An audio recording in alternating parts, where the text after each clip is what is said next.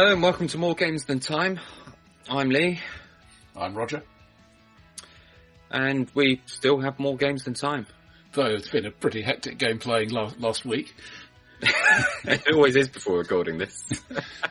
not not that I want to pretend I'm, I'm cramming for just games to get them on here or anything. Uh, so in a bit we'll be talking uh, with, with, a couple of uh, publishers, retailers who, who are at Essen this year. But uh, first, let's get on with what we've played.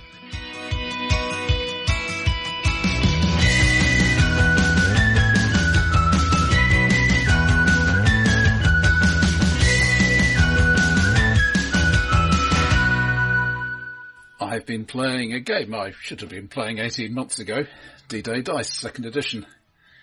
I, I you, you got that on Kickstarter, didn't you? I think I remember. Yeah, so yeah. I, the Kickstarter was in November 2017, and yep. it was originally going to arrive in August 2018, and then various things happened, mm-hmm. e- even more than usual Kickstarter. I mean, the the company is no more, and I gather one of one of the um, people involved is contemplating suing one of the others. So it, it, was not a fun time for anybody. Happy stories all round then. But in March 2020, no. Ah. this great big box of stuff finally arrived, and then I completely ignored it. No idea why. I mean, you know, the pandemic and lockdown and stuff was just and, starting. And swiftly, yeah. So it began collecting dust on your shelf. And so I thought this is, this is a good excuse. I, I will give it a try. It, it is, although it's theoretically a multiplayer game, it, it is essentially, you, yeah, you're all, you're all collaborating, but you're basically doing the same thing and yeah, there isn't any hidden information. And if you, if you want to say you play, just play it pure solo, there's absolutely nothing that you lose by doing that. Mm-hmm. And I think people have been playing it solo for a long time, haven't they? Yeah. And if you were to tell me it's a World War II themed Yahtzee game, I couldn't say you're entirely wrong there. Uh, all the results are useful in some way. Um, but, you know, you, you, you how, how, to summarize it. Basically, you are a, you are a unit going up one of the beaches on D-Day. Um, right. You meet various hazards as you go along. Uh, Mm-hmm. Some some of these, yeah, you, you, need a certain amount of courage just to keep going. Uh, you need a certain amount of men just to um, fight, fight and overcome the various hazards. Uh, you can get benefits from getting equipment or specialists with particular skills. So, for example, there's there's one guy who, um, whenever you take damage, you take one point fewer because he's he's if the sergeant is telling people how to get to cover and that sort of thing. Um, so it, it's moderately thematic, but the, the, the mechanisms are pretty simple, so it's kind of obvious how they're working. Okay, and, and how how does that? I'm trying to think of the the representations in the game. Is it sort of one dice per person, or uh, one no, die you, per piece of equipment, or what, what's going on? You have a die for your unit moving across the map uh, which is you, it's not used, but it's not rolled, but it's used as a record keeping uh, device. So you can't stay in the same square for more than three turns. So you have one, two, and three chevron sides on the die to say, yeah, when you get to the three, you have to move next time round. Uh, and it's got some other sides for special cases like, um, you have to move this turn because it's one of those especially hazardous areas, that kind of thing. Mm-hmm. Um, you have a six, I think, dial uh, tracker for a right. number of men, amount of courage, uh, number of specialist points, number of equipment points.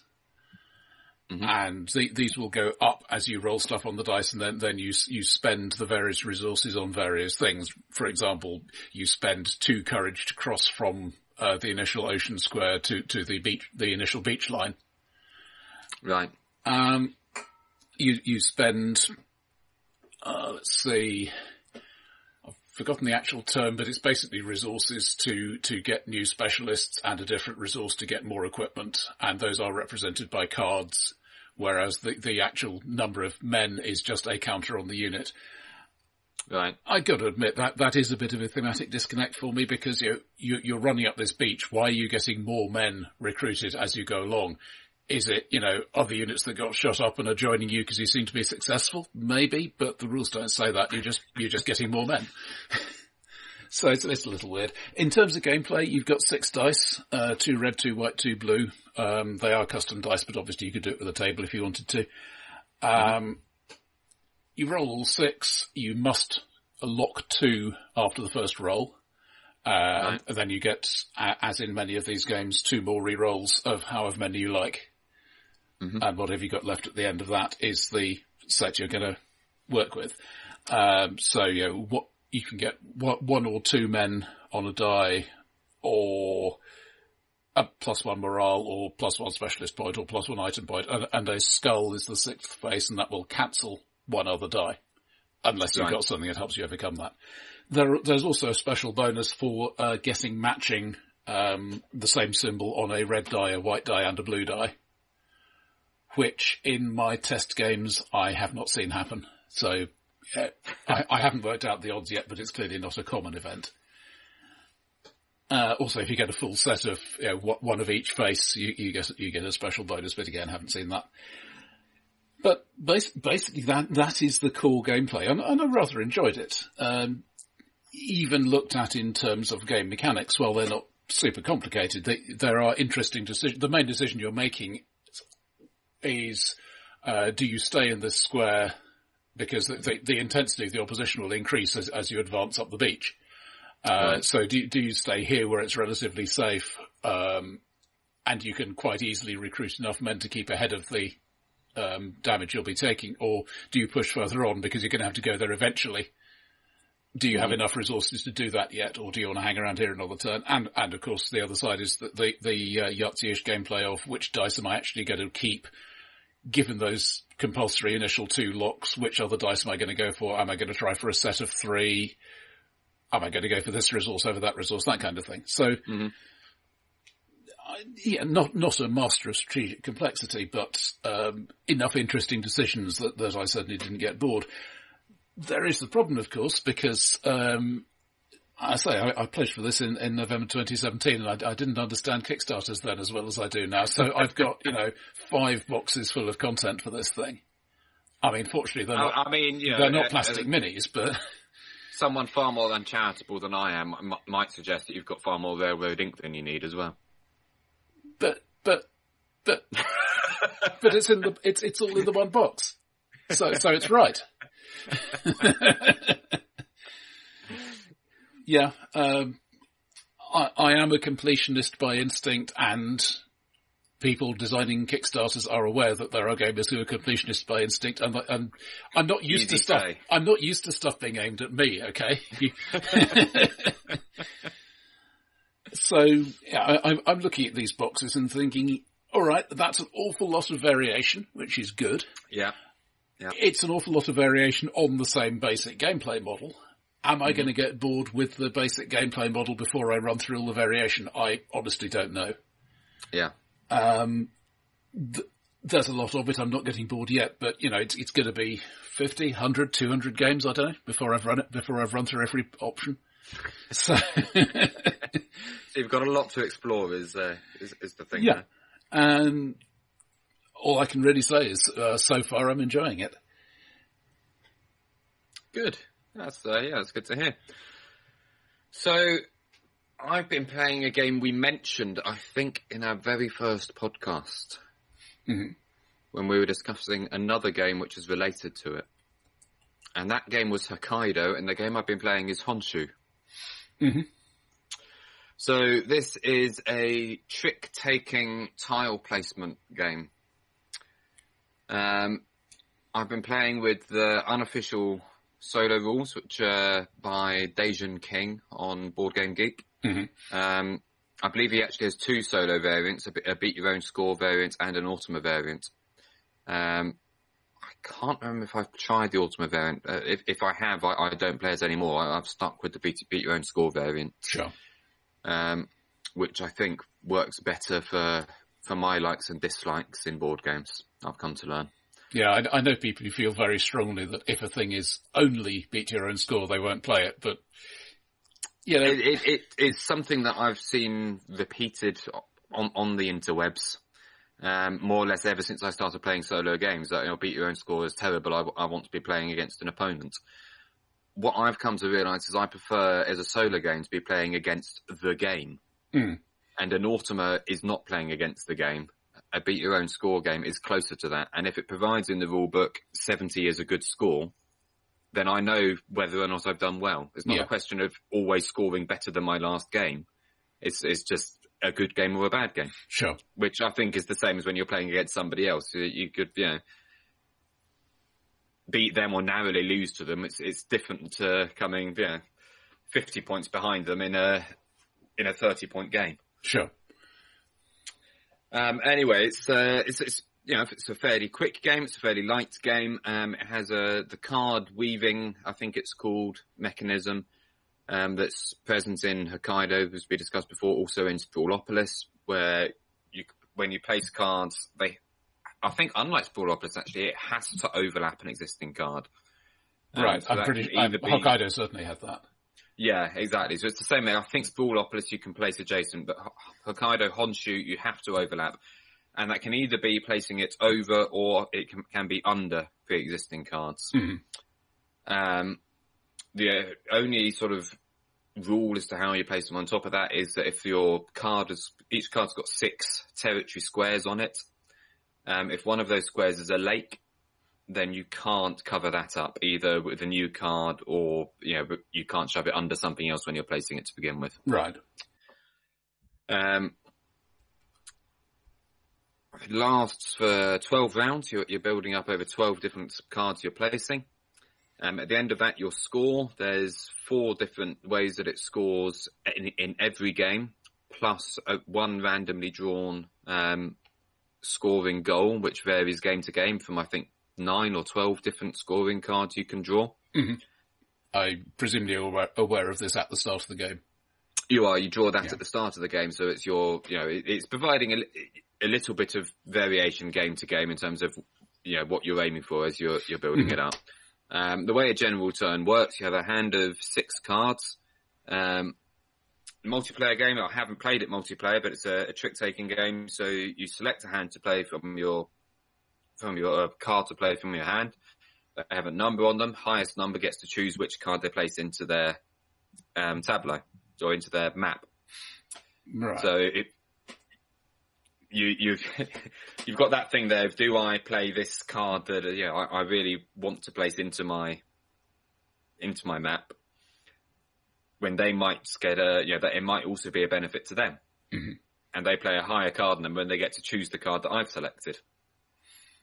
Right, so only one player in the multiplayer game, only one player will place a card. Everybody will place the card, but you, you will choose which card from amongst all the ones that have been selected that round if you've won the trick. Okay, Yeah? so we're, we're, sorry, we're all playing, all placing the same card, or you know, winner chooses first. All placing different cards into different little maps that you're building up. Okay, Okay. But but if you, Um, if you if you play a really nice card and you lose the trick, then somebody else might, then the winner might choose that to place instead of the card they played. Exactly, and then Got you're it, stuck got it. choosing from one of the others. Got it. Um, the solo variant that I've been playing tries to replicate this by, again, you have a hand of six cards. You choose a card from your hand to play. You then turn over the top card from the deck.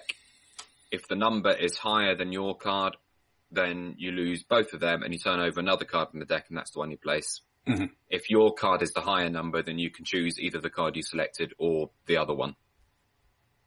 Yeah, So seems it's- fair enough. Yeah, I mean, I, I don't know. I think that, you know, that must be losing something from a multiplayer game where you'd be trying to guess what's in the other player's hand. Oh, they've already played their high card this round. Uh, the chances of them having two, three high cards, you know, that, that, that those sort of mind games would come into it. So you're losing that. Um, but other than that, it seems like a fairly fair representation, I think, to me, of how the game works. Given that you Um, don't want a whole, you know, cardboard AI sort of situation, and as a player, you don't, you don't want to know what the enemy is going to come up with anyway. Yeah, it, it exactly. seems like a, a, a nice lightweight compromise. Yeah. Um, after you've played three cards from your hand, um, I think in the solo game, or sorry, I think in the multiplayer game, perhaps you pass three cards to another player. So you would then have knowledge of what those cards are. In the solo mm-hmm. game, um, you discard the remaining three cards and draw another three cards. So, so you then you, you effectively have an infinite pool of other player cards. Well, that you're exchanging. So, so yeah. your, your first your first three cards from your hand of six, you're choosing, or your first three cards, you're, you're, choosing from a hand of six. Yeah. Your next three cards, you have to play those three cards. It's just what order you choose to play them in, which, when you're playing against the deck, effectively, is meaningless. Mm. yeah. Um, but it's, you know, it's trying to replicate that hand off the new, new three cards arriving into your hand at that point in the multiplayer game. Sure. Um, once you've played out those three, you then repeat the process. New hand of six cards, and that brings you to your 12 rounds. Mm-hmm. So it, it, sounds as if the, the card laying side of things is quite similar to the uh, later Hokkaido, but the, the, how you decide which card gets placed is, is the is the major difference. Yeah, um, I mean, it's lacking. Um, I don't know if you remember Hokkaido. Um, there was the the mountain range, mm-hmm. so that placed another restriction. Um, this is a bit more free with how you can place things because there's no mountains. It's only the lakes you have to worry about. Okay. Um, yeah, that, that's basically the, the, the core difference is that it's um, you know Honshu is a trick taking game, Hokkaido is a drafting game. That that's the the core difference. Them, I do think Hokkaido is a little more complex. Um, mm-hmm. Those mountains do say that they they make it more restrictive as to where you can place things, and the scoring is a, a little bit more complex as well. Honshu is is a more forgiving game, I think. Mm-hmm. Um, it's slightly easier to get into, but mm. both both very good games.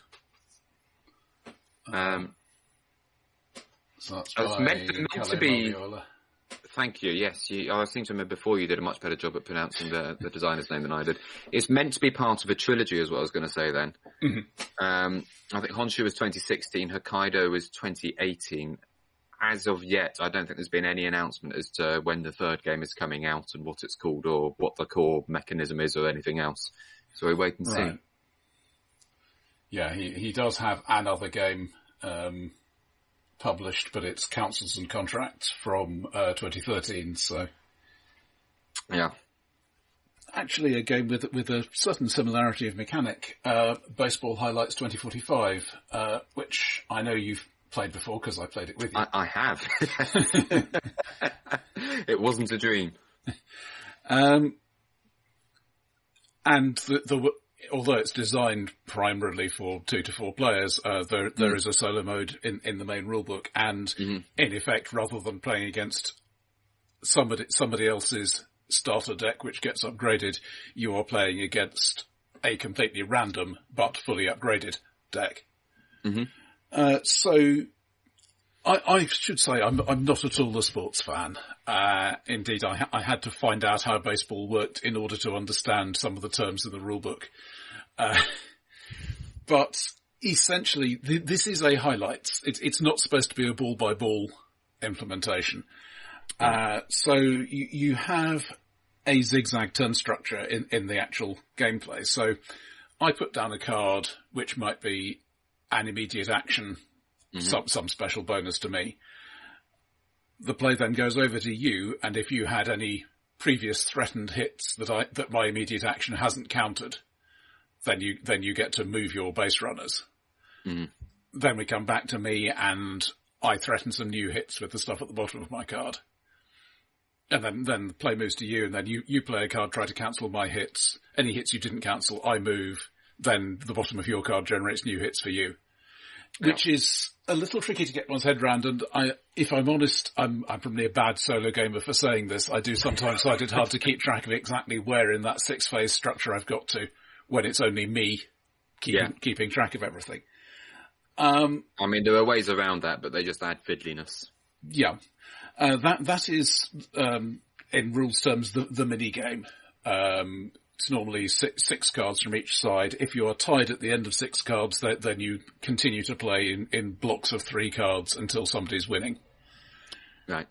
Um, between those come the deck building rounds. Mm-hmm. And each card you play has a revenue value, which is basically how enthusiastic the fans are about seeing them. Right. Is not well correlated with how good a card they are. So, particularly some some some of your uh, naturals, they, they, they, yeah, this is this is happening in 2045, so we have robot players and stuff. Um, but so, some of your natural humans are crowd pleasers much mm-hmm. more than the more competent robots are, who who are who may be great but aren't, aren't that exciting to watch. Uh, but based on the players you actually had in your last game, uh, you have a re- revenue value which you can then use to buy cards from the market. Right. Uh, which is normally in, in the in the rules it's seven cards, but if they say with, with the expansions you should probably go for a market of ten because there's just t- too much chance of too many of the same thing coming up. Um, so a, a full game of this is typically something like um, three initial buying rounds so you can get some early upgrades. Uh, seven actual tournament games uh, with with a bye round after each. Uh, and then who, yeah, who, whoever's won, whoever's first to win four games out of that series is the overall winner. Mm-hmm. And you can do it with, you can do tournaments with it. Um, the the example they give is the four player tournament, which you, which you can do with basically just the stuff in the box. You get four starter teams. So each player plays a three round set against each other player. So each player has played nine games total. Right. With the consequent upgrades. And then, then you go on from there to, to uh, semi-finals and finals. And if you've got more copies of the game, uh, or you can actually buy extra starter teams, though I, I haven't got into that because but, but yeah, my budget and space are limited. Uh, but but you could, in theory, play um, larger tournaments or or just with multiple copies of the game. It is an Eagle-Gryphon publication, so it, it the quality is pretty good, but it's a little. It, it always they always feel a little ex, on the expensive side for what you get, mm. combination of production and shipping costs. Um, I I've played a four-player tournament. It was great fun. I would love to play in a bigger one, but I don't I don't know if there are enough people in the UK playing the game for that to happen there are expansions with basically more player cards. That's what most of them are. Mm-hmm. Um, there are also coaches uh, who who can boost particular cards. Uh, there, there are playing on your home field can give you a particular power up, that kind of thing. Right. But mostly it is the these core three types of cards: the, the naturals yeah. uh, who who tend to be good fielders, the cyborgs who tend to be good pitchers, and the robots who tend to be good batters it's odd. It shouldn't really appeal because you know I, I know people who are sports fans, and I I just don't have whatever it is that causes that to happen in people. Possibly because I'm not really seeing it as a sport, and it's not a faithful simulation of baseball. Um, but it is it is an enjoyable game just in its I own mean, right. I think there is there is that in it. I know um, you know you said we played it before, and you may remember me frowning throughout most of the game. Um, I found it really quite obtuse mm. um, to understand what was going on.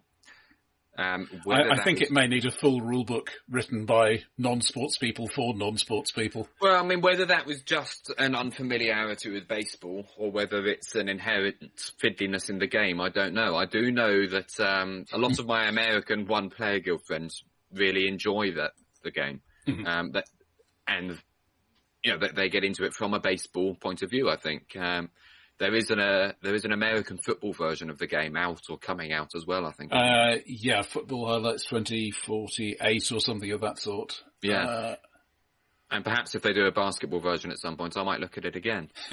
um, but yeah, I, I, found it really quite fiddly. I mean, as you were describing it, um, and I wonder if this is a an unfair an unfair thing to say, but I I started to think, oh, it's um, it's Blood Bowl the card game, but with deck building.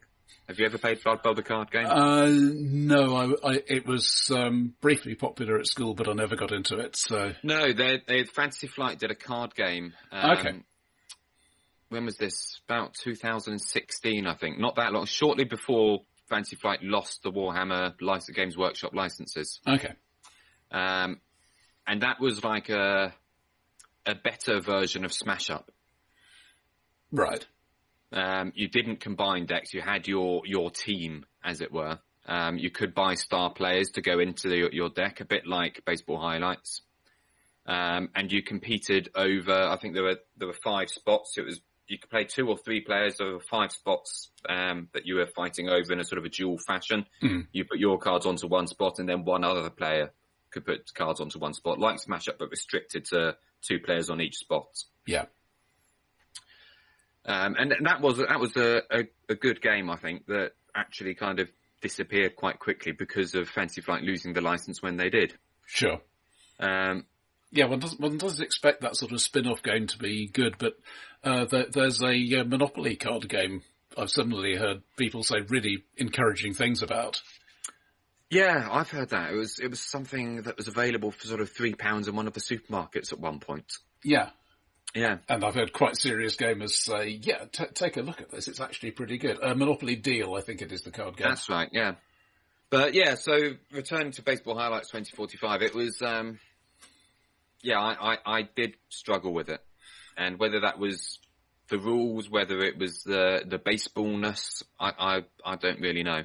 Um, I've, I've always kind of viewed baseball as American cricket. and um, cricket, I tend to see as maths with bats. I, I, think both of them are something that lasts for for days, and unless you've been brought up on the game, you're never really going to understand it. Well, possibly. Um, the I think the advantage here. I, it's not an obvious decision to make, but the idea of going for just the relatively few plays mm. that turn out to make a difference out of a much, theoretically much longer game is an interesting one. And I suspect that may be one of the reasons it, it becomes 2045 because uh, there, there, are yeah. rules being changed in order to say, right, you know, every game will end with a winner. That but it's, it's, giving it a, an arcade spin, isn't it? That too, yeah. But uh, but but if if you bought into this thinking this is going to be an authentic baseball game, I think you would be disappointed. It, it's not a simulator. Yeah. Yeah. So, okay. Baseball Highlights 2045 by Mike Fitzgerald. So, um, speaking of complex and cards, I've been playing Spirit Island. Mm-hmm. Which, um, I think you've never played. I have not. Uh, it's no. what I'm really interested in. I'm I'm hoping to have a get together in a couple of weeks' time with somebody who who has uh, promised to teach it to me. So. Oh, this is this is opportune then. Um, yeah, I mean, this has been one of my, my top solo games, um, I think since it came out, more or less. Um, and yeah, I've, I know in the last episode I said I wasn't going to do a, a top 20 this year. I, I, I might. Um, so. I've been trying to, to play some games ahead of that. Um, and Spirit Island remains one of my favourite solo games. I think I, I have played it um, multiplayer as well. I've played it with um, with three people and with four. Right. Um, playing it solo, I know a lot of people play it one-handed, as in just playing one spirit in the game. Yeah. Um, and I have seen people say, "I'll start with that; it's simpler, and then move up to two. And I, I don't, I don't really see the need for that. I, I when I first got the game, I, I, looked at how the game worked and saw that the different spirits interacted in the game, and that that was quite an important way that the game, part of the game, and how it played. Sure. Um, I can see you'd be losing that completely if you just play. Yeah, so I, I just dove in and played it two-handed, and I've always played it two-handed. I've never found it too complex, and I, I don't want to. I don't want to sound like oh, people that say it's too complex are just stupid. Uh, I'm sure that's not the case, but but I don't think that it's really adding anything to the complexity of it. Mm-hmm. Um, basically, the way the game works um, is a very uh, rigorous round structure that you're following. At the start of each round, your spirit will grow. Is the is the game's term. Um, this generally means removing some discs from your player board and placing them onto the map. Mm-hmm. That will removing those discs will um, either allow you to play more cards per turn, or it will allow you to play more powerful cards per turn. So you have you have something called energy, mm-hmm. um, and the different cards you play have a different energy cost. So the more energy you have, the more powerful cards you can play effectively. So a bit like Eclipse, you're taking stuff off your playmat and you uncover stuff on the mat as well as placing the stuff, placing the, the things you moved on the table. Exactly. Yeah. Um, and then those present, the, the, the disc that you put onto the map, uh, that's your presence in that area. Um, and different cards you play will say that you've either, it has to be an area you've got presence in or range one or range 2 Mm-hmm. Um, so after you do that, you then move on to choosing which cards you're going to play. They'll either be fast or slow cards. If they're fast cards, you play them immediately. Um, if they're slow cards, you wait until after the, the game has, has had its turn. Mm. Um, so during the game's turn, Sorry, this is this is an exact same mechanic as in Thunderbolt Apache Leader and most of the other leader games. So. It, yeah, it's it's not that innovative, quite honestly. I mean, it's, it's also been referred to, I think, as as a co-op Mage Knight. Um, because there's this deck building component to it as well. Yeah. Um, so during the the AI's, uh, the, you know, the game's turn, um, it's going to do three things. The first thing it's going to do is to ravage in an area,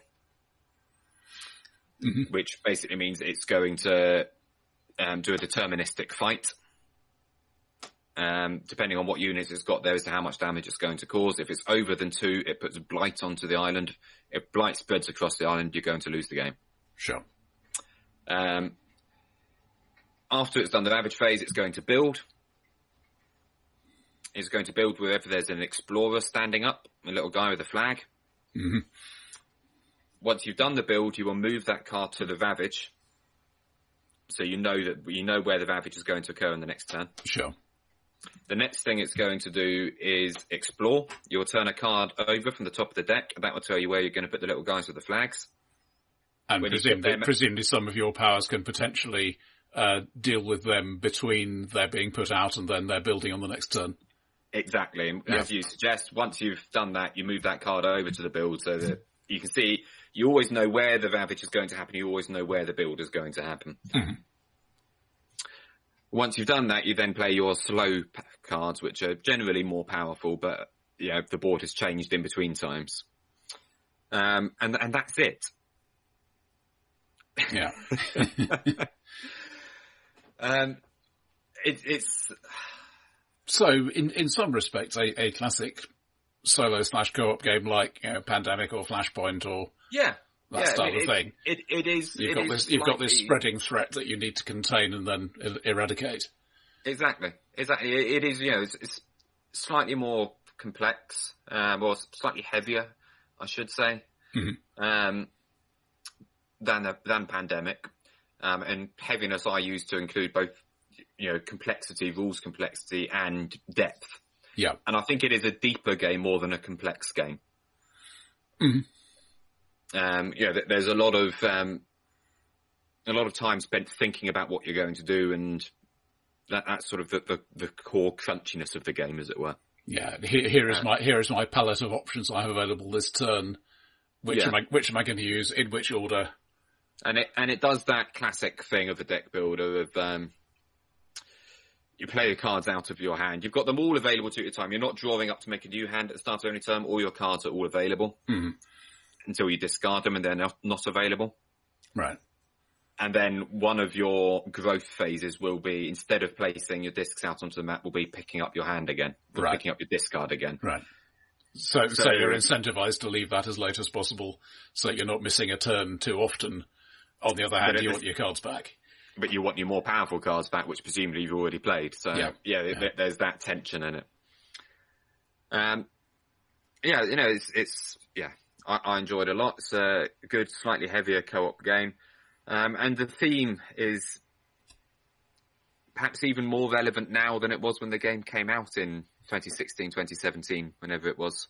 Yeah, it does occur to me that they, they could very easily have made it, you know, a generic fantasy thing. The orcs are invading, you have to push them back, that kind of thing. But they didn't, so. Well, I mean, interestingly, you can play it as a fantasy or, or as a a more historical game. I mean, I'm just looking at the rule book now. That the the strapline on the rule book is Spirit Island: The Cooperative Settler Destruction Strategy Game. So it's interesting they chose to focus on settler destruction as the Mhm. as the main thing. And I, I've never played with them. There there are modules that you can play in the game that incorporate specific uh, em- empires. Um, I'm trying to think sort of 19th century empires, I suppose. Mm-hmm. Um, so the French are one that you can play against, and the English are another. I think there are more added in some of the expansions. Sure. Um, so you you can play it as that sort of specific anti anti empire game, um, or you can play it as I do as a more generic ahistorical game of just there are these nameless settlers that are coming to our island and we're spirits, what demigods, whatever we are, that are interacting with the the natives and trying mm. to protect them and push the colonists off our land. Yeah. So as, as I say, depending on your taste, you can see it more as a, a, fantasy game or as a historical game if that's what you want to mix into it, which is sure. interesting in itself. So Spirit Island by R. Eric Royce, Rios, Roos, Royce, and I believe now two or three expansions. Two two expansions and also two promo packs, I think. Mm-hmm. Um, and and the promo packs are more valuable than some promo packs. um, they, they, each of them includes two new spirits that you can play with. Right. And you get um, how, how, many in the base game? Six, eight. There's mm-hmm. fair variety in the base game. Yeah. Um, but then, you know, adding more spirits is, is going to increase the, the variability in that quite a bit. Combinatorial explosion, yeah. Yeah.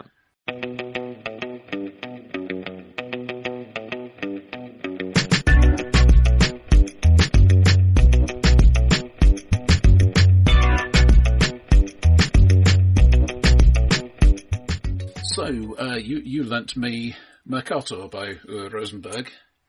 I, I did. How did you get on with this, Rogers? A game that's very far out of your traditional wheelhouse. It is. It, it's also quite far out of what one thinks of as a, as a standard Uwe Rosenberg game. It is. But I really liked it. Um, oh, I'm I, glad to hear that. I, I, will admit I didn't love it as a solitaire game, but mm-hmm. it was fun and I, I would really like to try it multiplayer at some point. Mm-hmm. Um, the thing that really struck me was the, the interlocking puzzliness. So, yeah. you know, he, here, here is the, the list of contracts that I could currently do something mm. with. I've, I've already got on my board. So I want some of A and B, but there aren't any B out there. So I need to go somewhere that will trigger B production. And if I can supply some A at the same time, that will be better because I've only got a limited number of turns to do it in.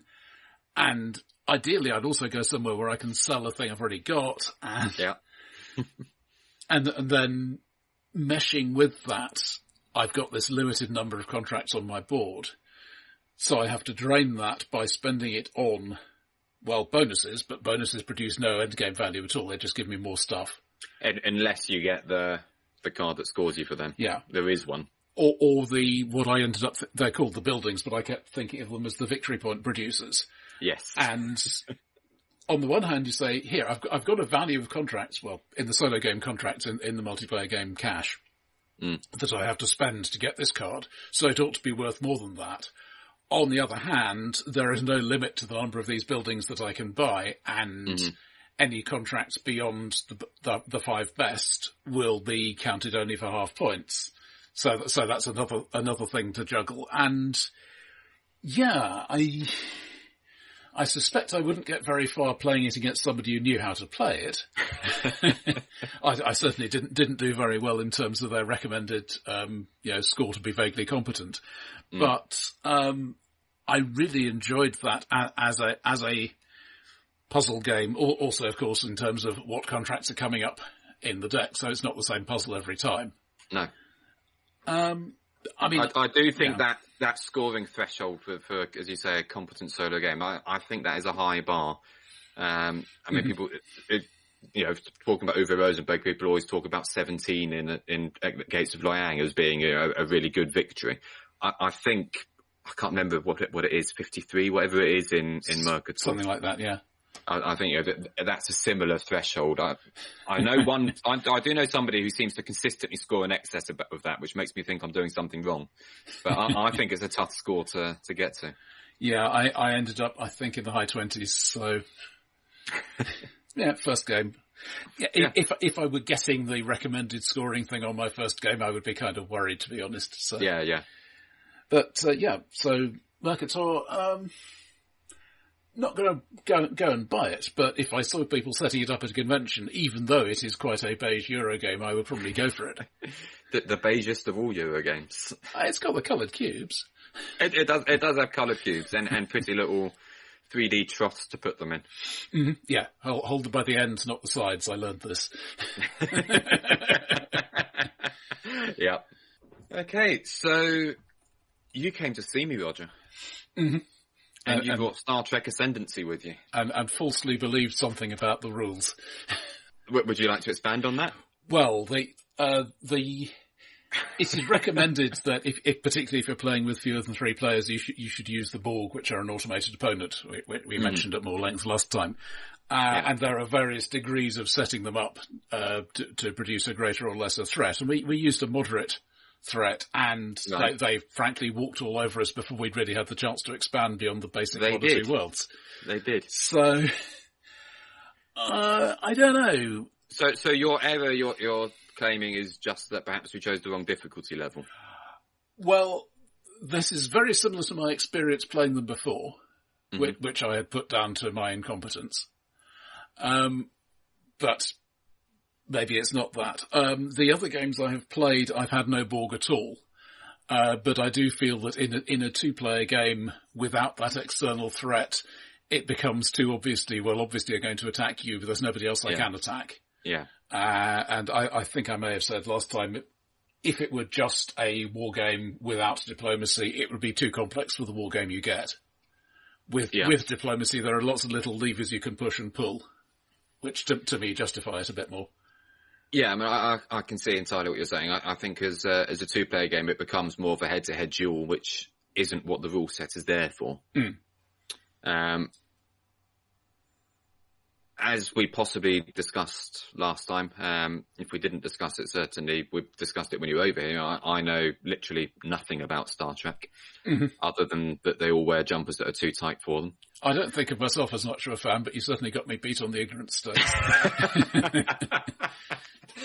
as as was ably demonstrated when you were here. Um, yeah, but you know, despite that, I could see that it. Yeah, it's it's, it's an interesting game. Um, I think it, you know, it's, it's got a nice streamlined approach to to things. You on your turn, you've got a, a fairly limited menu of what you can do, um, which keeps things ticking over, and you don't have a lot, a great deal of downtime. Yeah, I'm, I'm particularly keen on the uh, command system. You, you've got these five commands, which are stuff you can do in the moving ships around and starting battles phase of your turn. You and you can increase that later in the game Yeah, by various means, but that's what you start with, and and there, particularly in the early stages, it, you don't really have hard choices about what to do with them. Mm. So that that helps a lot. Yeah, no, I mean the, the biggest criticism I, I had w- was of the the Borg, Mm. um, which, as you say, and and whether it was just a, a difficulty level scaling problem, I don't know, but they were they were far too overpowered for our game, and it ended very quickly. Yeah, I've seen some comments on them being overpowered and other comments on they're a complete walkover. I don't know why they even bothered to put them in the game, so I don't know what other people are doing. Well, I mean that does kind of suggest that people are interpreting the rules differently to me. Possibly, yeah. Um, and I, without having read it closely, I, I don't know what that ambiguity would be. I've tried having a quick scan of the forums on Board Game Geek and haven't come up with any answers to to that. Mm. Um, but certainly, you know, the, the experience of the game we played together was that there was a a vastly more powerful force than you were, which came straight out to meet you on the first or second turn, Yeah. and you have no hope against it. Yeah, I, I would like to uh, try it again at, you know, not even necessarily bare minimum difficulty, but going below that. So, for example, um, maybe shuffling the potential Borg origin discs down in the system disk stack so everybody has a chance to get a bit of a start before they show up. Mhm. And then see if, see if that makes a difference. Um, I, I, I feel more, more refinement is needed, at least, at least in terms of me and the people I play with. Yeah, I, I, I mean that would be the first thing I, I would want to try. That, as you say, a, a delay to, to when they appear. Mm. Um, 'cause the fact that they're there right from the beginning, just um, you, you don't have a chance to get anything built before it's knocked down. Yeah. But other than that, no. Thanks for thanks for introducing me to the game. I, would never have looked at it otherwise. Mm, I, I, was I was havering over it for quite a long time. I mean, I, I knew the designers because the designers also did the Firefly board game, which we've talked about before, and I'm, I'm very fond of. Yeah. Um, but I also knew from that that while while they are going to likely to produce a game that is fun, they are not the world's best rules writers and they, they tend to have ambiguities and, and uh, edge mm. cases and things. And but then they did a really really nice deal as UK Games Expo, so I was weak. it's the story of your life, Roger. Yeah, pretty much, pretty much. also, then I moved into a bigger house. Uh, and, and you plainly thought, oh, I've got new rooms that need filling with board games. Apparently so. Yeah. So that was Star Trek Ascendancy.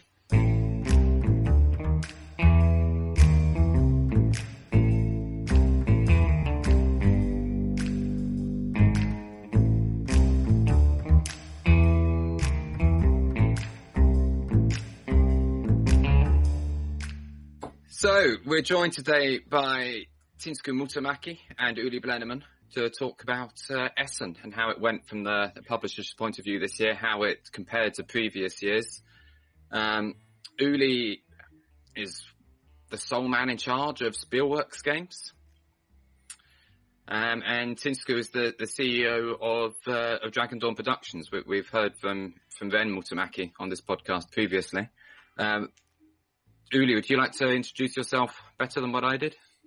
Yeah, that was almost perfect. Yeah, I'm I'm I'm running Spielworxx uh, since uh, 2010, and um, yeah, this is a small um, board game publisher um, mm-hmm. based in Germany, and um, yeah, that's what I'm I'm doing. But I'm in the industry since 1993, so it it feels like a hundred years. I wonder if we've got any listeners who are younger than that. Quite possibly. and Tinsku, how about yourself? I'm um, Tinsku, and I, I I worked in with Ren in uh, Dragon Dawn Productions now for what over ten years with board games. Mm-hmm. And yeah, I I mainly handle all the boring stuff like like all the all the financial stuff and all that in in the border games and do mostly mostly the testing part in in our game design. And um, and then the Essen is is the one main main event of the year I have mm. to say. And yes we have missed it and this was great great year to go back to Essen again how do you think it compared to, to previous years?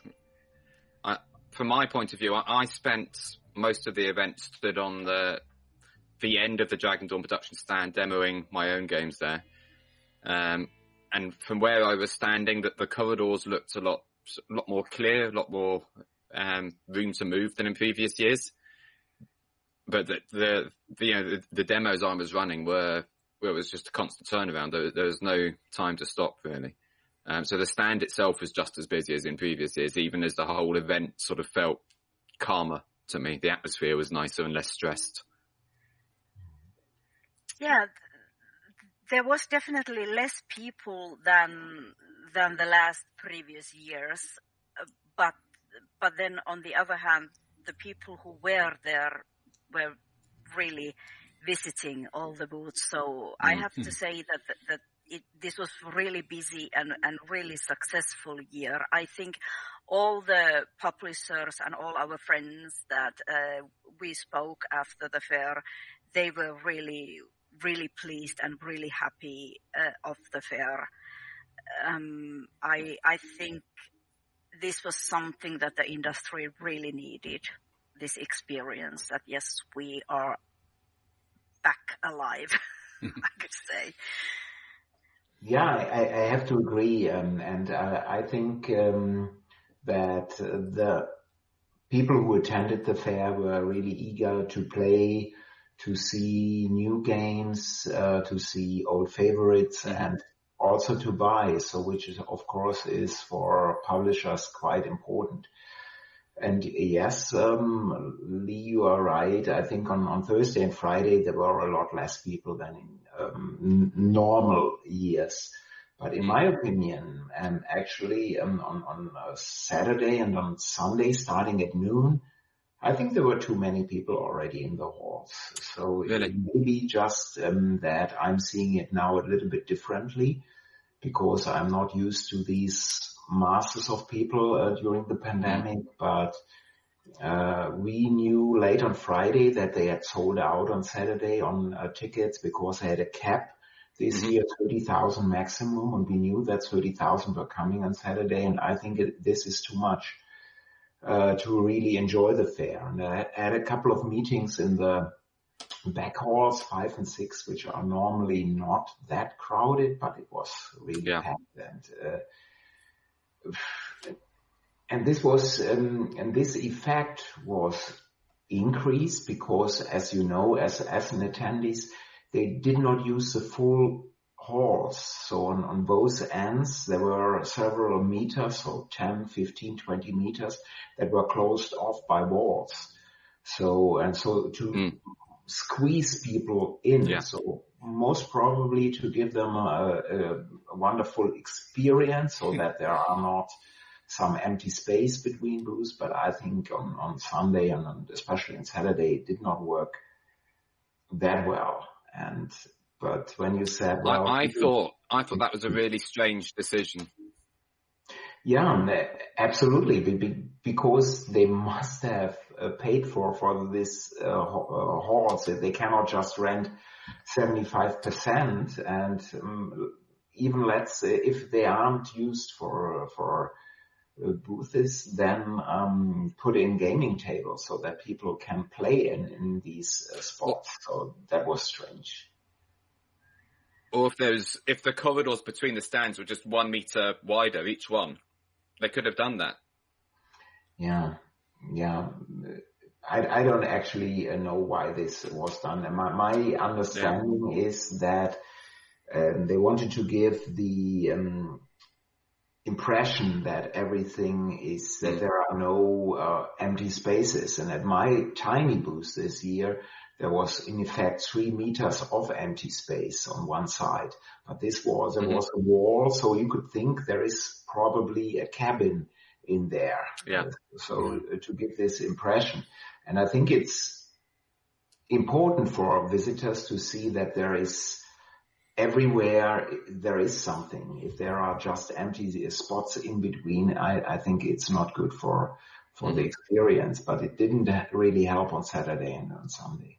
I yeah. don't know how much this applies to conventions, but I've certainly heard it said about shopping streets that they would much rather have, you know, one, one end of it that's just empty and nobody goes to than one shop in three empty. Mm. Yeah, right, right. Mm. But but um, I think on the overall it was a very successful uh, fair because I wasn't sure what to expect. Uh, I'm I'm a pessimist in general, so I thought, well, I'm not sure if there will be a lot of people, if anything will happen, and I think um, it, it, was a good experience and a well-run um, fair. Mm-hmm. How did sales go for, for both of you in the end? You don't have to give me exact figures if you don't want, but compared to previous years, was it up, down? Is it what, what you're expecting or better? Mm-hmm. Well, for us, this was definitely one of the best years in, in, in sales. And uh, of course, uh, the years vary a lot depending of how many new games you have and, and what type of games. And this year mm-hmm. we, we were really successful with our new products. Um, but also, um, in, in our experience and, and the other people that we talked with, I think that there were the people who came there, they did come there to spend money.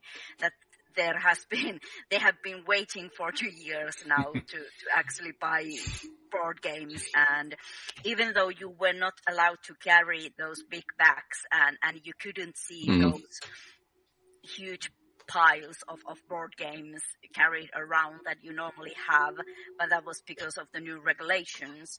But but people actually they bought bought board games and then they delivered them to mm. storage places and and to the garage and and there was this place where you were able to to send those directly to your home and then go back and, and buy some more games. So that is what happened. And what I heard from also other exhibitors that people were definitely buying. Yeah. Yeah, I have to agree. So uh, I think, um, so I actually, I underestimated um, pessimist. Uh, so I underestimated uh, the demand and uh, from the new release or pretty new release, I mm-hmm. saw out on Saturday. So um, that was very good, but it's difficult for me to compare because on in 2019 I had 90 square meters and I went back to mm. 10 square meters this year. To, so five by two meters, the smallest possible site. And I only booked the booth in September because I wasn't right. sure uh, if the event would take place. Mm-hmm. And, you know, the deadline was late May and at, at that time I wasn't vaccinated here in Germany. And I said, well, no, I'm, I'm not booking a, a, a booth. I, I really want to be vaccinated um, twice and then I'll decide. So, uh, mm-hmm.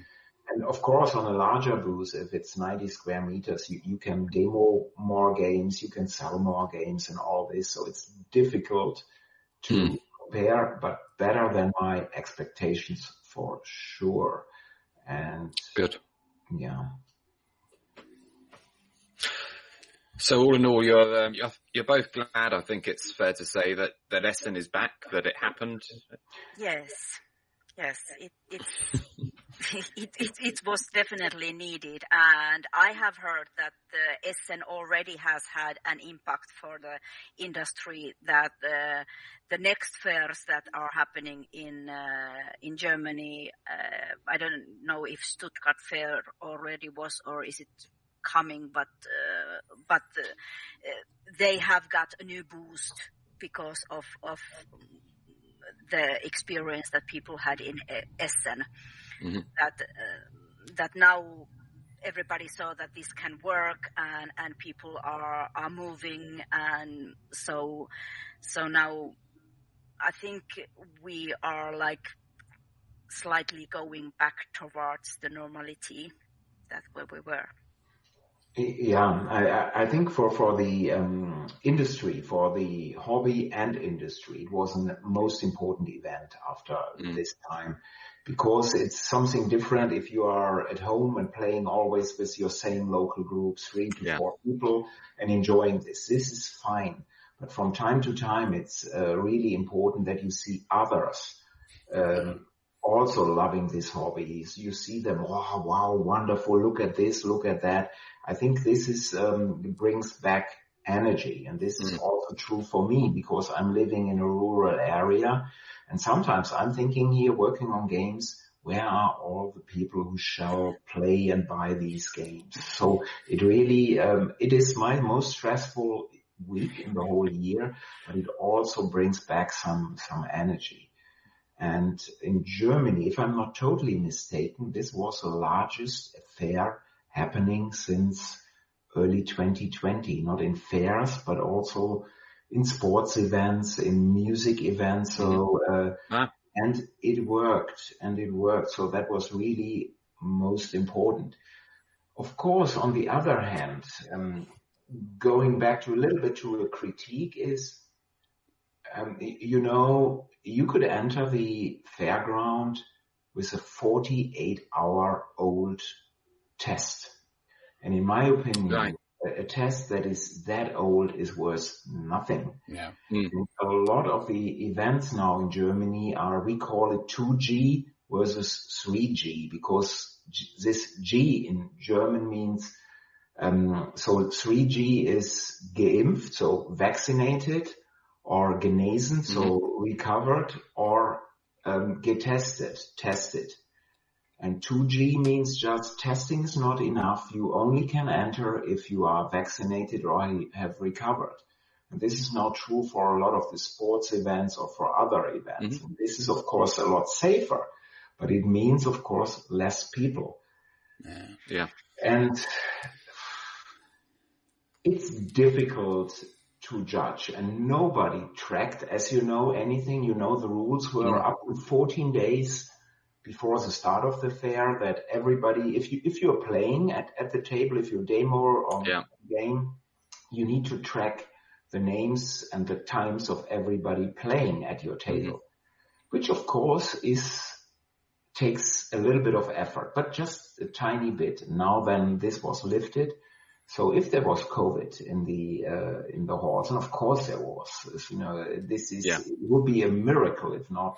Nobody knows how it's spreading, and you know, right now here in Germany the numbers are increasing dramatically again, and um, yeah, but on the whole, still I think it's successful. It was successful and was most important, but I have mixed feelings uh, looking back. Um, at Essen because I'm, I'm, of this. I'm going to come back to that in a moment, Uli, but I just wanted to point out that Tinsku laughed when you said you lived in a rural area. yes, I did.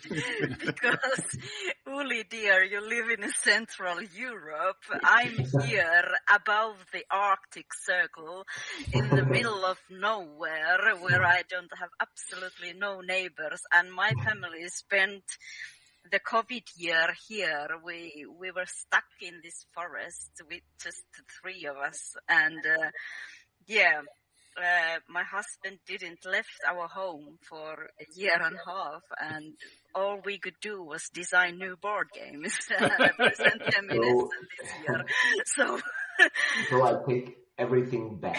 So I'm yeah. in, in, a, in, a, metropolitan area, but yeah. actually I lived for 37 years uh, in the neighboring town of of Essen, neighboring city. So I right. know the Ruhr area, which is one, as you know, one huge city and not several cities. And then we gradually moved to, to, yeah, for, for Germany, this is a rural area actually where I'm living. But of course it's nothing uh, like that. But for the pandemic, it was actually very nice being here because uh, I didn't see that many people, and even when there was uh, in Germany, there was no real hard lockdown, but several soft lockdowns. My daily life did not change um, much. Yeah, but I have to also say that uh, uh, because I I live in a, in a municipality with 8,000 people, and this tiny village where where our house is has less than 200 people.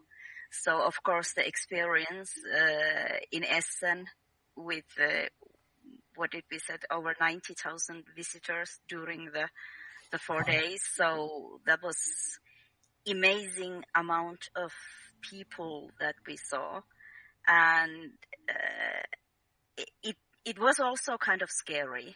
That yeah. that yes, yeah. I, I, I totally understand and and and share the the mixed feelings. Um, we booked our booth before there was any any knowledge of of getting any vaccinations in, in Finland. So, so we were optimistic. We, we, we booked our booth. We booked even bigger booth than, than the previous years. And, and we really hoped that we were able to, to go to Essen. And actually I, I visited our municipality leader to, to talk about the vaccinations and to explain our situations that come on, we really need those, that we cannot work during the autumn time and we cannot go to the fair unless we get those vaccinations because our municipality was was really slow mm. uh, in in the vaccinations. And we had our son who is 15 years old uh, with us at the fair. And also we had to work really hard to get his vaccinations in time so that he was able to travel with us. So um, it, it hasn't, hasn't been really easy. And then our son has been trying to talk at school to his friends that come on, that, that this is, this is how this works. And, and, and he has been the example to, to schoolmates that, that you should really vaccinate yourself if you want to, uh, do something in the future and, and, and join events and, and travel. Um, and I don't know, well, he had, he has managed to, to convince some of his school friends. Mm. But of course here in, in real rural areas, uh, we haven't had that many COVID cases and, and therefore also, um, the danger of COVID can, can seem, um, so far away that people yeah. also don't, don't really see the vaccination that important than it is in, in bigger cities and in Central Europe. Yeah. So it is, we are, we are living a really, really difficult time with, with this disease. I mean, I, I agree. I think it was a very, I, I found it a very stressful idea going to Essen. Um, and I found it stressful when I was there, particularly in the evenings, going out to restaurants, which were meant to have screens between tables and social distancing and everything else, and didn't, frankly. Yeah. Um, and I think, you know, like Uli, I'm in a, a, a what, what's in sort of, you know, the, the, main part of Europe is considered a rural area, a village in southern England, very, as opposed to the wilderness that Tinsku lives in.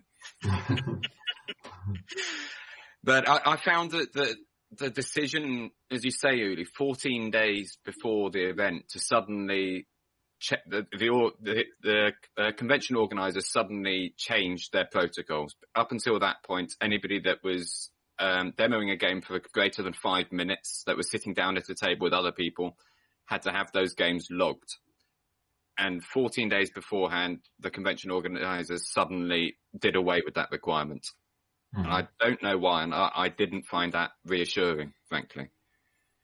Um, no, it, it was not reassuring, but they basically followed federal laws here. Yeah. You know, Essen is in North Rhine-Westphalia and uh, all the German federal states have slightly different rules. Mm-hmm. Um, and because the numbers were pretty good in September and uh, in early October, they lifted some of the restrictions. And Merz Verlag, the organizers of Essen, yeah. they followed but they uh, didn't have to because as the organizers, you mm-hmm. can have stricter rules. And in some areas they had stricter rules because at that time it wasn't even mandatory to always wear a mask mm-hmm. for, for an event. And they um, had this still, as you know, in effect, but this was lifted. And that was really felt. Yeah, well, again, living in England, um, I'm fully aware of the stupidity of governments and not passing the, the right laws or the laws that they should be passing. Well, the, the thing we've just had, I, I, don't want to name names, but I've been talking with a couple of game conventions recently that are going to be running in the next few months. Mm. And some of them are saying, yes, let's be sensible about this proof of vaccination, wear masks all the time and so on. And some of them are just saying, well, the law says this, so we'll do what the law says, but that's basically no restrictions. So go ahead, have fun. Well, exactly, exactly. And, and I mean, like Uli hinted at just now, I think, you know, a, a vaccination or a test, it, it, it, should be vaccination and a test. Yeah. I think. Yeah. And, and, and you all know a vaccination is not a guarantee. Mm, but exactly.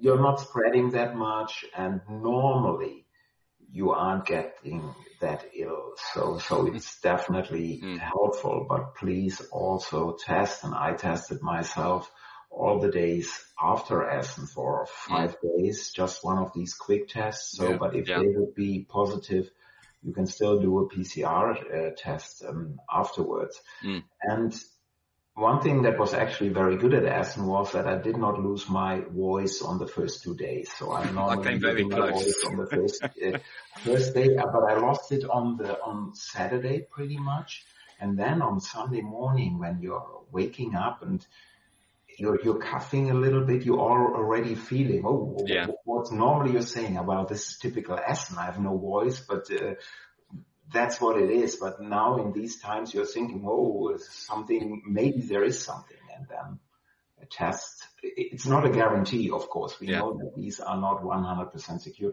but it's helpful. It's helpful. Yeah. You, you mentioned cases arising in Germany at the moment. Has, have you heard anything about cases being linked to Essen or not?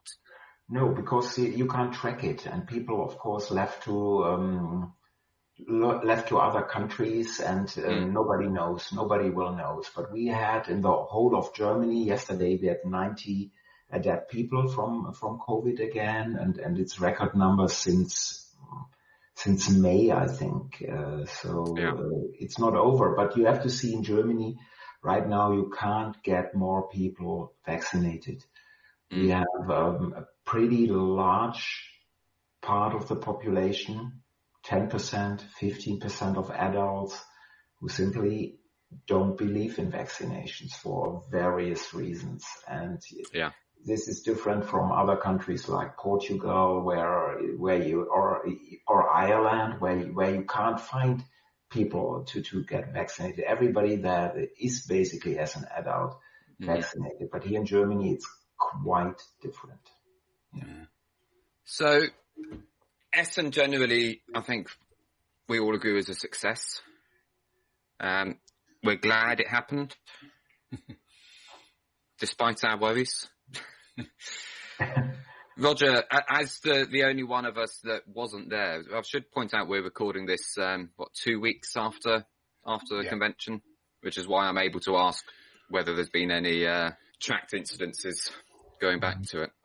But Roger, is there anything you'd like to ask as somebody that wasn't there? Uh, well, I, have already heard that the really important thing, the potato spirals guys weren't there this year, apparently. So, you know. I've, I've never found him. I've looked, I've never found him. I don't believe he's real. But um, I, I, will say the reason I go to Essen in, in normal years, I mean, I, I like the game demoing and I like the atmosphere anyway, but the, the reason I specifically want to go there is to look at the little publishers who, you know, they don't have a big Kickstarter mm. or whatever. They, they, they've punted a load of money on a small booth in one of the back halls, and. I'm never going to hear of that game anywhere else. So, I mean, what was, I don't know, I suspect Dragon Dawn from my perspective counts as a relatively large publisher, but did, did, did you get the feeling that, that there were more of those really, really tiny, you know, the one and two person operations or fewer or how, how was that going? There weren't that many of those those really really tiny places, and uh, I did visit both uh, five, um, where you five. Uh, hall five, yeah, hall yeah. five, where usually uh, there is some some various stuff. Now the the hall four was t- completely empty. Yeah, mm-hmm. there was no hall four this year. It was quite weird. Uh, but uh, at at hall five there were some of those those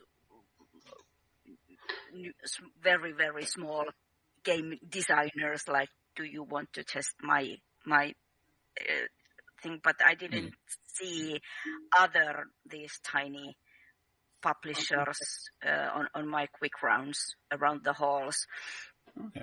Uh, also what i really missed from from essen uh, was those like accessory sellers, mm. uh, mm. those artists and, and handcrafts. Uh, there weren't really many of, of those booths. I think for them, the, this was way too risky year to participate. And mm. for me, they have created the, the magical like the atmosphere of of mm. Essen. Yeah. You, you, can you can find some really really weird stuff somehow related to board games that you you cannot find anywhere else, and that was that was lacking. Mm.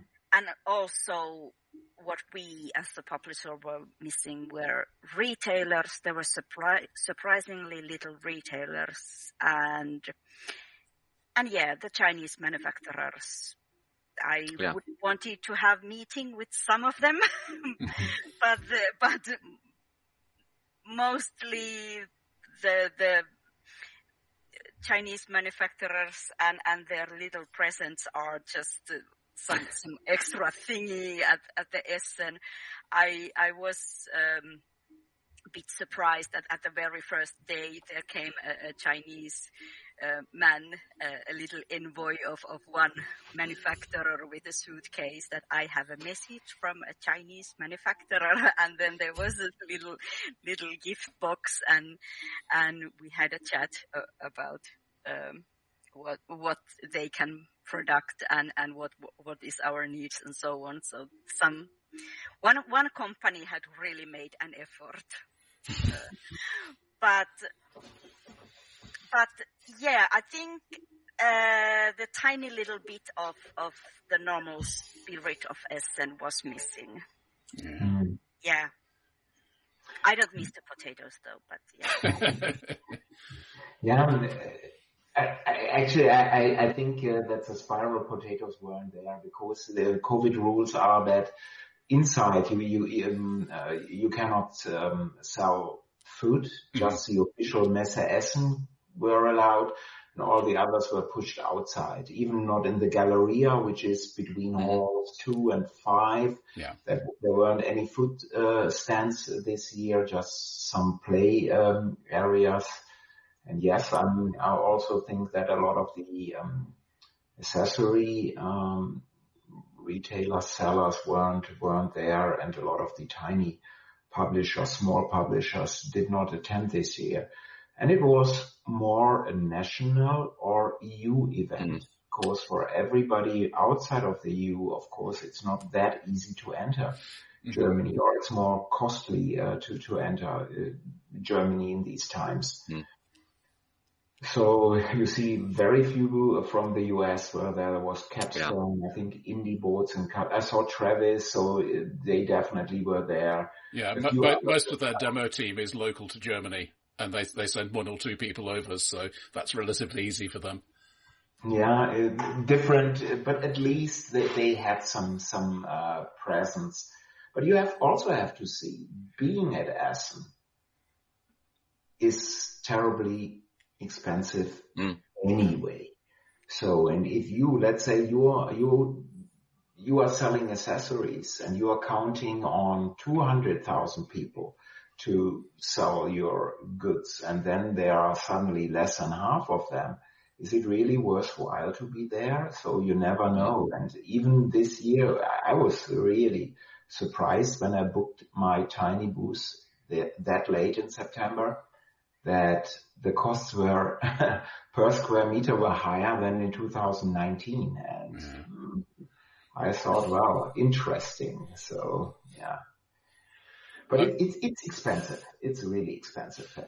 I think I'd agree with that. I think rather than, um, the, the, the smaller publishers not being there, I think it was more the, the international publishers. I think the, the, the big American publishers didn't have such a big presence. Um, and then the, the Japanese, the, the Asian publishers, they weren't there. Um, a lot of the British publishers weren't there. Surprised Stare Games weren't there. Um, and that was reflected, I felt, in the the people, the the customers, the general convention goers as well. I think while I was running conventions, I don't think I spoke to a British person the entire time I was there. I don't think I spoke to an American the entire time I was there. I spoke to one Australian who had made the journey, two Australians. but it, it, was a far more, as, as you say, it was a far more Central European convention than it has been in years past. Yeah. Uh, the thing I did hear suggested was uh, because um, of the uncertainty, they were the, the uh, organisation was saying if if you want to not have your booth this year, we won't kick you out of the queue for next year, which would be the normal rules. Uh, so mm. I, I, understand that particularly some, some of the very large publishers decided, well, okay, this is the year we can find out how not being at Essen really affects our sales and still come back next year if we want to. So maybe there was some of that as well. That that was certainly a, a story postulated on a, BoardGameGeek. I think mm. wasn't it? Eric Martin mentioned that. How do you guys think that the lack of the the big publishers affected you? Do you think it gave more more visibility to your games, or fewer people coming round, or no impact at all? It's hard to say that what what affected what that uh, we had plenty of visitors. Uh, mm. I think we got got uh, good good publicity to our games, but uh, was it because we just made so extremely good games, or was it because somebody else wasn't wasn't at the fair? I don't I don't know. Um, so yeah, h- hard to say that that did it ha- did it have any effect like to to our presence. Um, the one weird mm. part uh, in our point of view was that on on uh, uh, Wednesday when when the novelty room uh, opened, uh, that the press people were not allowed to enter the booth area, and that was different from the earlier years, mm. and that that was I, I don't know why they made that rule. Uh, that made the Wednesday kind of like an uh, well, it was an extra building day for, for the booth was, but normally we have had people visiting our booth already on, on Wednesday and they have been mostly press people. Um, mm. And now that was different. It's probably just as well since I didn't get the stand material to you until 10 to 8. Yeah. uh, blame, blame the Antwerp Ring Road. I did. but, but this was uh, due to COVID rules as well. So they said they won't on Wednesday because there are so many more people in there just building the booth. They don't want the press mm. people mm. in there. Although there were some press people made it into uh, uh, the booth, uh, but this is due to COVID rules. And this year you even had to, as you know, separate uh, passes um, for for just to set up your booth on, on Wednesday or dismantle it. And getting back to the question, um, if the absence of the Asmodee mm. group or Harbor or 2F or DLP, um, if this would affect my sales, no, because this is a different audience and there's very yeah. little overlaps. This is more, especially in with some Asmodee games, this is more a mass market or Harbor. It's mainly yeah, uh, its games. So, and but very difficult uh, to say. Yeah.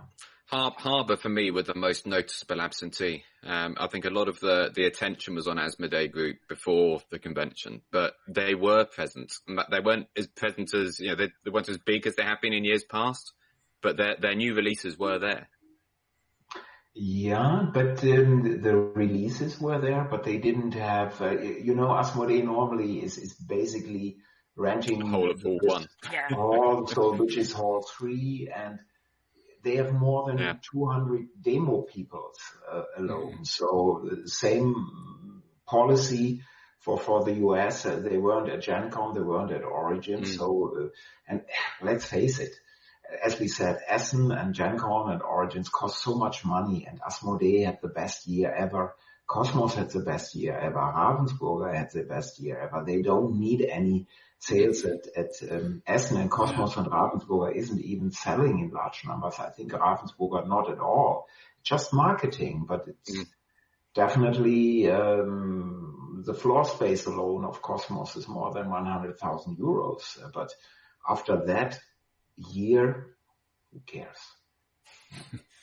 Okay, is there anything either of you would like to say either about Essen generally or about your your own experience there, game sales, your publisher presence, any other observations you'd like to make?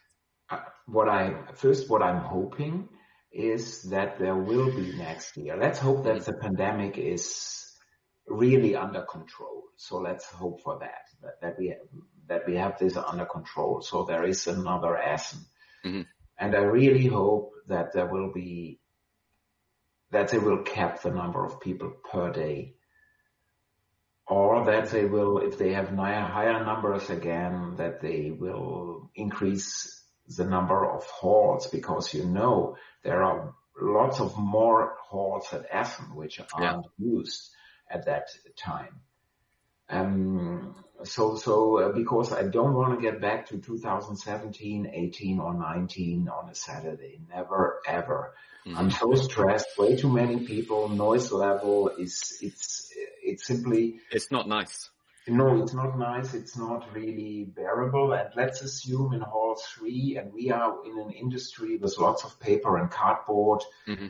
and there's electricity and um, and lighting And if there is uh, some accidents, if there is a panic in Hall 3, you can't stop it. So, so it's also, in my opinion, quite dangerous. Of course, this means that if they really want to cap the number of people per day, how do they do this?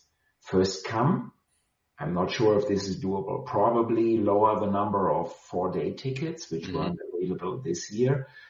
Um, but it's difficult because the organizers, they want their profits and the large companies want their profits as well. So, um, difficult to say that, but I'm hoping that the number of people won't be increased too much.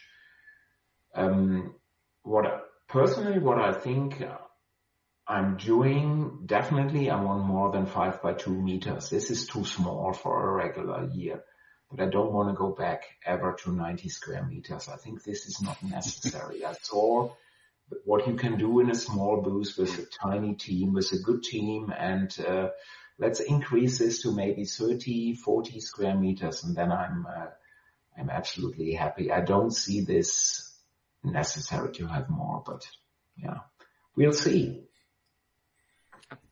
Sounds good.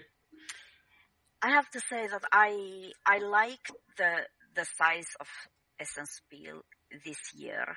Uh, not only because I didn't have to queue to the ladies' toilet, but but uh, also like it, it, it was somehow you you you were able to tolerate the the amount of of people. That there was there was action going on, but but uh, you didn't start to feel panicking when trying to move in, into the crowd. So I I really kind of hope that that uh, Essen could find some kind of a balance that it wouldn't want to throw the amount of people in, in the in the halls uh, mm-hmm. at, at one one time too too large. But um, what I would like to get as a as a exhibitor, I, I would like to get more accurate data of of that. Uh, how many people, what kind of people, what kind of tickets were bought? Because, for instance, this year uh, Thursday was the best year to us. So, who were there on Thursday? Uh, I, I, I, would like to get more. The, the, the first day was the best first day that you've ever had. Yeah, yeah, yeah, yeah. And that was that was surprising. And and like that what kind of what is the visitor like um uh, what what kind of visitors that, yeah yeah. Um i don't think that that the, the organizers of the events provide uh, much much data to, to the exhibitors mm. of of the event to to learn, and also. Um, uh, I would like to have the possibility to give some feedback mm. to the organizers. Um, I wonder if this year um, there, there, was a sort of a cadre of board gamers, for want of a better word, who knew that they wanted to go to Essen, knew that they wanted to buy some new games, but were wary of COVID and wanted to get into the convention and get out before the families came at the weekend in their heads. Yeah. Yeah, that could be. Yeah, I, I think um, I'm, I'm more a, a company uh, catering to, to true gamers, to the core gamer. So my, always my first, uh, Thursday I'm selling most, mm. Friday less, Saturday less, and Sunday less. So yeah. it's always this, and this was the same this year. So it's very hard, uh, to say. But um, yes, the true core gamer, I think most of them uh, attended on Thursday. And uh, on Saturday, of course, there were core gamers who had no um, free time from work, no holidays, so they had to arrive on uh, Saturday. And uh, lots of people normally purchase uh, for day ticket, which wasn't um, possible this year. You had to buy single tickets, and again, costs very high. Yeah. So 22 euros for a day ticket is a lot.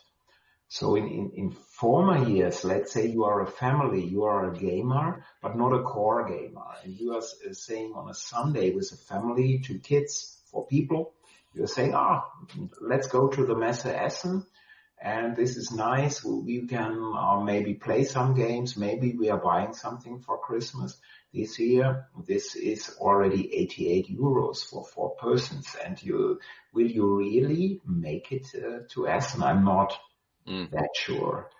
But um, I have to agree on the data. Uh, Merz Verlag, the organizers, are notoriously bad with providing this data, and I'm not sure how accurate it is anyway. So in, in former years, it was always uh, a, an increase by 5% or t- to 10%, but nobody really knew. Is it 190,000 people? Is it 200,000 people? Is it mm. 205,000 uh, people? Nobody knows. And um, yeah, they, they want to be number one in the world.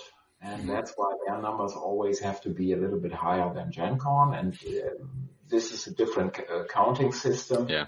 Anyway, and yeah, sometimes it's, it's strange. And um, I would like to see more data as well. And I also would like to have a little bit more help organizing mm such a fair because for small publishers it's really hard work. We do not have an event team that is just doing this, so it's it's difficult. But basically you are buying the floor space and from there do you can do and you pay and uh, we don't.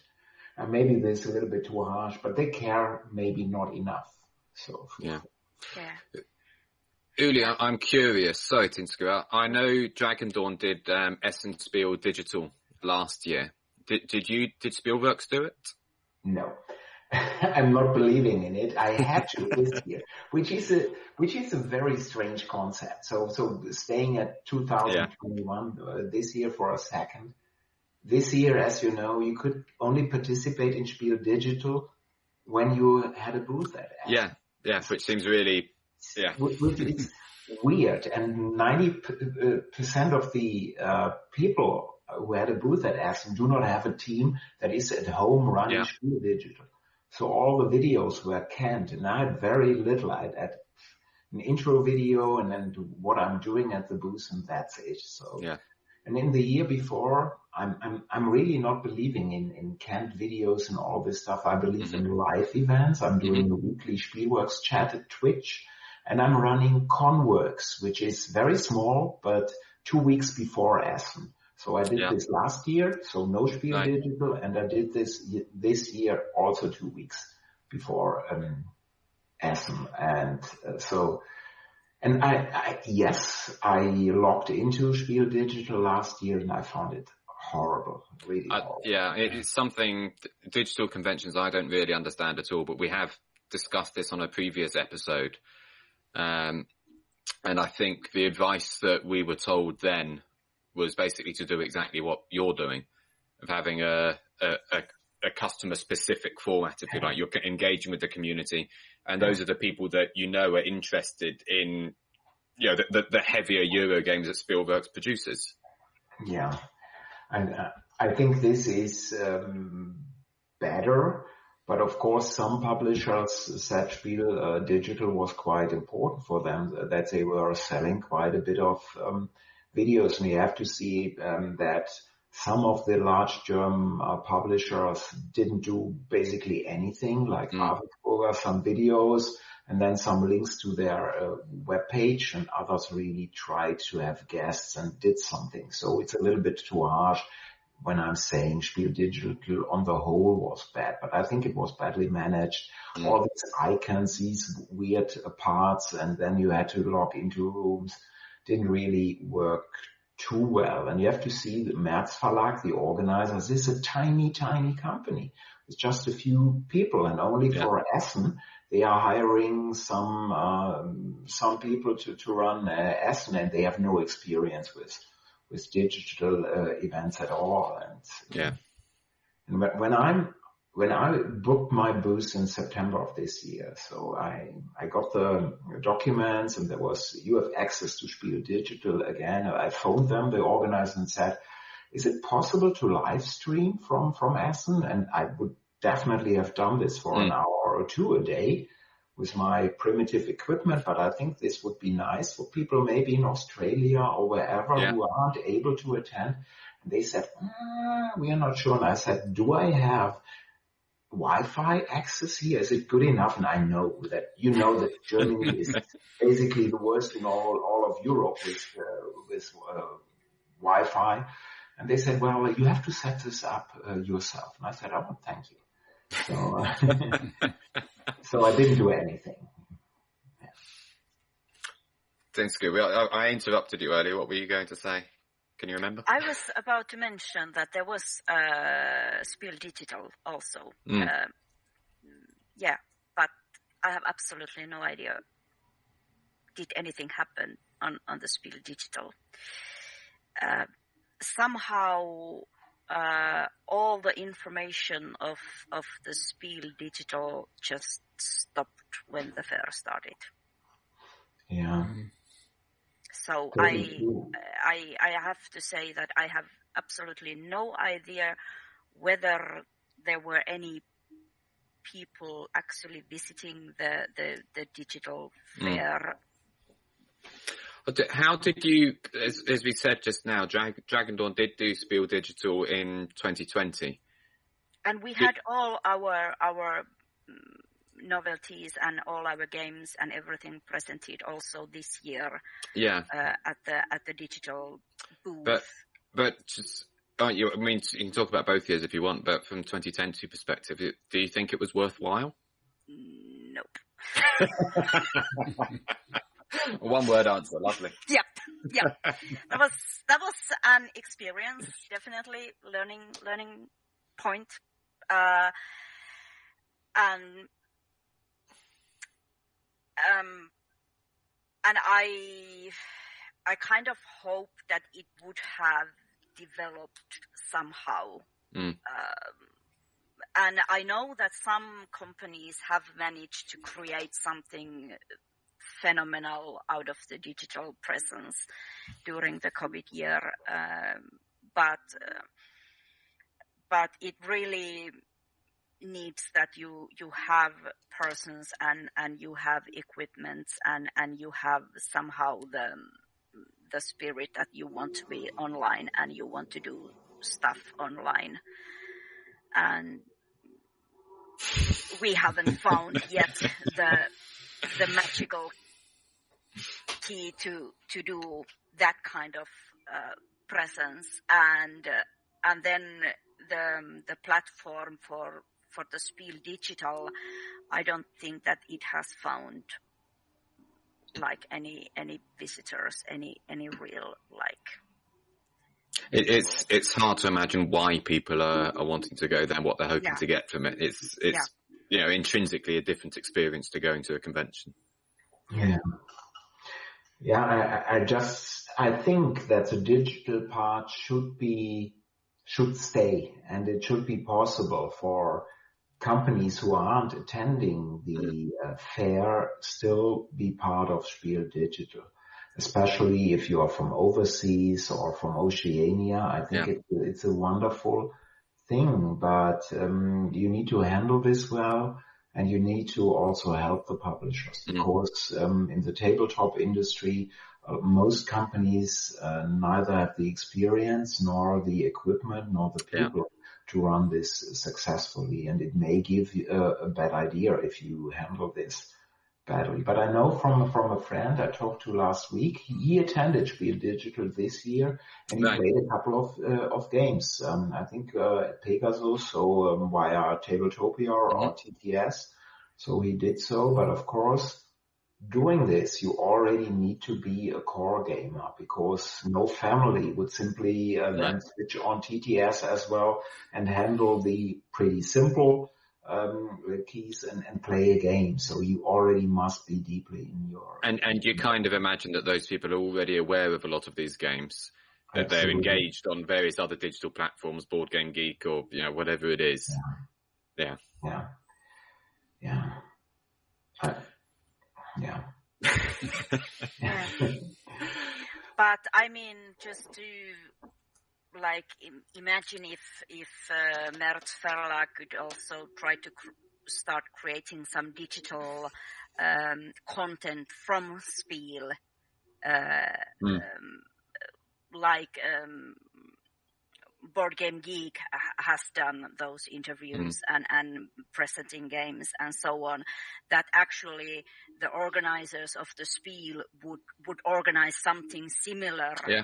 uh, during the fair and, and the publishers could, could uh, book it, inter- interviews, demos, interviews, and, and like demos, Uli says, yes. live feeds from the booths. Something yeah. like that. And, and that would have been that would be done by the organizers mm. of, of the event. Yeah, but, but, but again, the organizer is too small for this. They need to hire more people. But yeah. uh, I think in 2019, Asmodee did a lot because they have the capability. So there was uh, a lot that, that, that happened live and and was um, mm. streamed. And some others did this as well. So in Germany, Hunter and Cron, now Hunter and Friends are huge. They have 40,000 or more followers at, at YouTube and they did this uh, earlier, but they weren't allowed to do so this year because um, there's this competition in, in Germany. Um, and Friends, they started the Berlin Convention in July a couple of years ago and now it was in September and this is becoming, yeah, well, it, it's not direct competition because mm-hmm. Essen is an international affair. But in 2019, the Berlin Convention in July had 10,000 people. So that was a, a sizable number of people and you can play over there. It's a convention, not a fair. So, yeah. and when Merz Verlag noticed, uh, this may be competition, all support for, for them, uh, dropped in a minute and that was also strange. But and one thing, get, getting back to, to Spiel Digital, so when I said in my opinion it was a failure, quite a few people at least enjoyed, uh, enjoyed in, truth, in last year the official stream in German language. In my opinion, it's a, for an international affair, and Essen is international in normal mm-hmm. I think this is quite strange to have this the official stream in German, but it is what it is. But yeah. they always had, um, and this was starting in the morning and ending late in the evening. They had always several thousand visitors, right. and this was. And they played games there and uh, showcased games and the people doing this were pretty good in my opinion when I saw um, this and the, the chat was lively, but this was sponsored by Pegasus and Kosmos. And so there was money in, in, in there and of course there were yeah. quite a few Kosmos and Pegasus games yeah. presented and yeah. and maybe one final thing, then this boring monologue is, is, uh, is over. What, what, what I find really interesting and also weird is um, you know, in, in Germany, we also have Gamescom, which is the largest European video games convention. It's right. own, and um, there are a quarter of a million people in normal years. It did not mm-hmm. happen this year. August was too early in Germany. Last year, of course, also not. But this is run by the um, uh, by the organization of all Ger- or most German video game companies. So of right. course they have also a team organizing and running uh, Gamescom in August. Mm-hmm. They can't do this uh, themselves, of course. But what I found much better is that the money, all the profits mm. are kept within the gaming industry. So, and that's why they have really great prizes, awards. Really, there is some money involved. But Essen since its first year in, I think, 83 is run by a private, small private company. Right. Profits. And the profits are millions, really millions, is moving out of the gaming industry into the hands of the, uh, of these organizers. And this I found really. Yeah. Yeah. Maybe we need to get our own trade body. yeah, and, and, there is even a, a trade body in, in, Germany. It's called Spieleverlag e.V. or whatever, just the large companies in there. Mm-hmm. But they never, probably never thought about this. And um, that's how it is done. And if I'm very critical of Merz Verlag, and I am, it doesn't mean that I'm not really admiring also how they did this.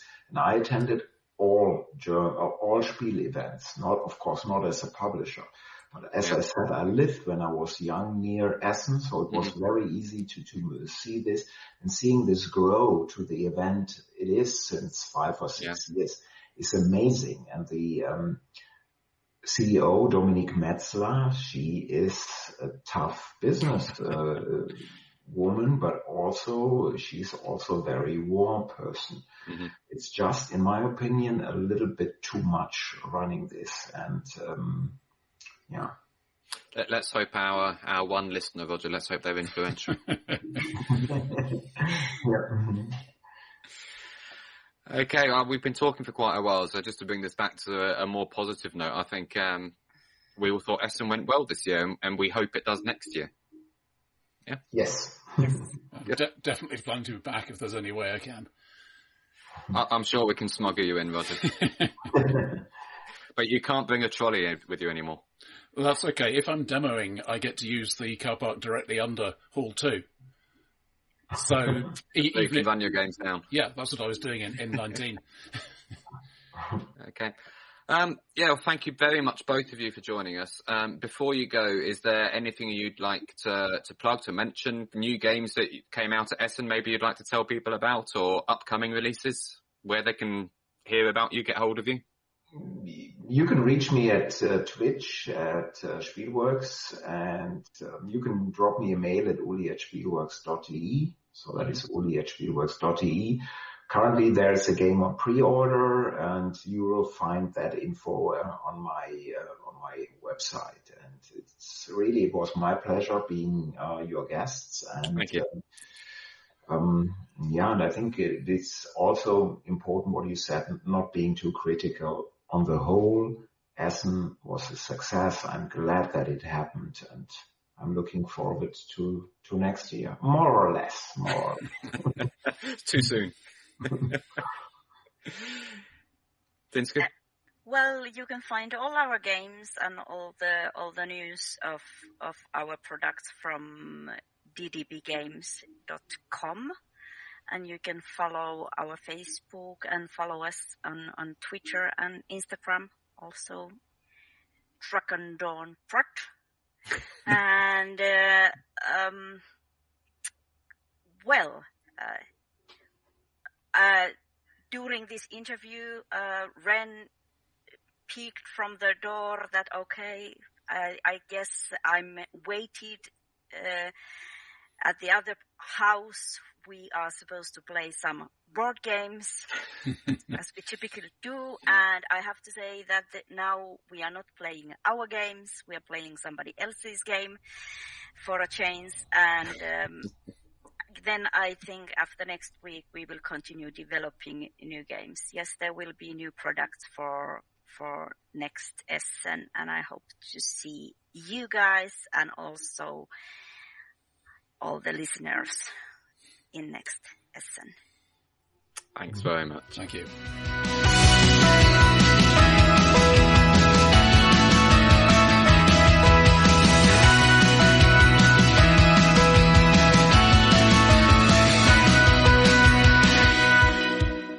Well, thank you very much for joining us. I think that was a, an interesting conversation we had regards Essen. And, uh, and, until next month, we will continue to have more games than time. it's an unending problem.